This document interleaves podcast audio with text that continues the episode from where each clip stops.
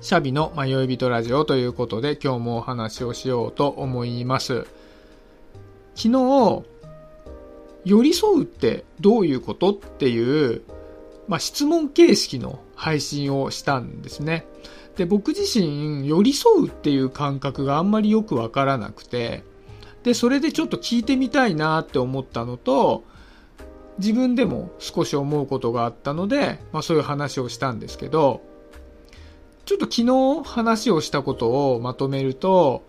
寄り添うって結構難しいよねと。まあ、例えば誰か傷ついた人がいたとして、そういう人に、まあ、寄り添うってどういう状態なのかなって考えたときに、例えば、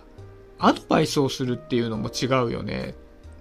で、だからといって、そうだよね、すごい気持ちわかるって言って、共感するっていうのも、なんかしっくりこないねとか。じゃあ何も考えずにただただただ横にいればいいのかっていうと、それはそれで気を使わせてしまうかもしれないねとかってなかなか難しいよねっていう話の中で、子供の怪我した時の反応を見て、もしかしたら傷ついているっていうのは恐怖の感情に近いのかもしれないっていう、まあ、話をしたんですね。で、まあその上で、僕もまだ寄り添うっていう感覚が、こううまくつかみきれてないので、教えてくださいっていう感じで締めたんですけど、それに関して、あっちこっちで、こうコメントをくれたんですね、皆さんが。で、その中に、僕の中でハッとするものがあったので、それをね、今回紹介したいなと思うんですけど、でちょっとそれ読ませていただくと、ちょっと文章を変えてるんですけど、寄り添ってほしいとは思わないけど、一緒にいてほしい、味方でいてほしいとは思うっていうふうに書いてあったんですね。あなるほどな。確かに味方でいてほしいっていう感覚はすごくわかるなっていうふうに思ったんですね。で、この寄り添ってほしいとは思わないけど、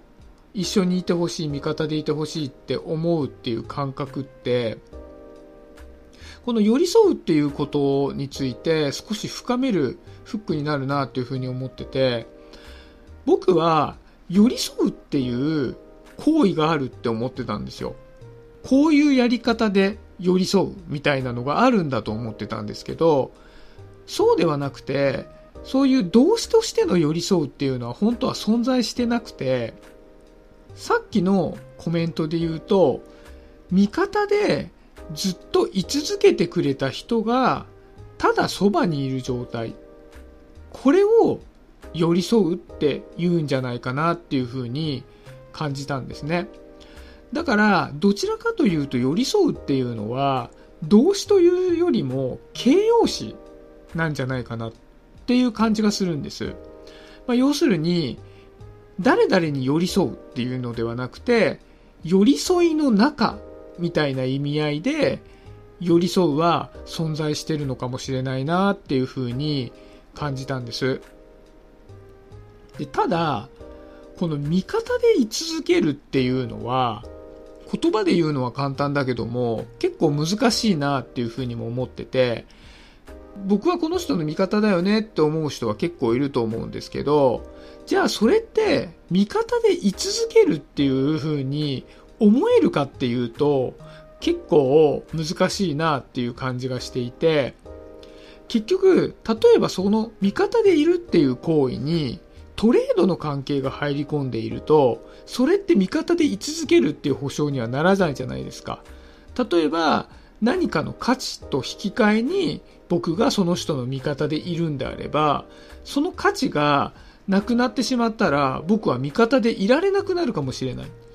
で、逆に誰か僕の味方をしてくれる人がいたとしても、それが僕が提供している何かの価値とトレードになっているんであれば、それは居続けるっていうことにはならないじゃないですか。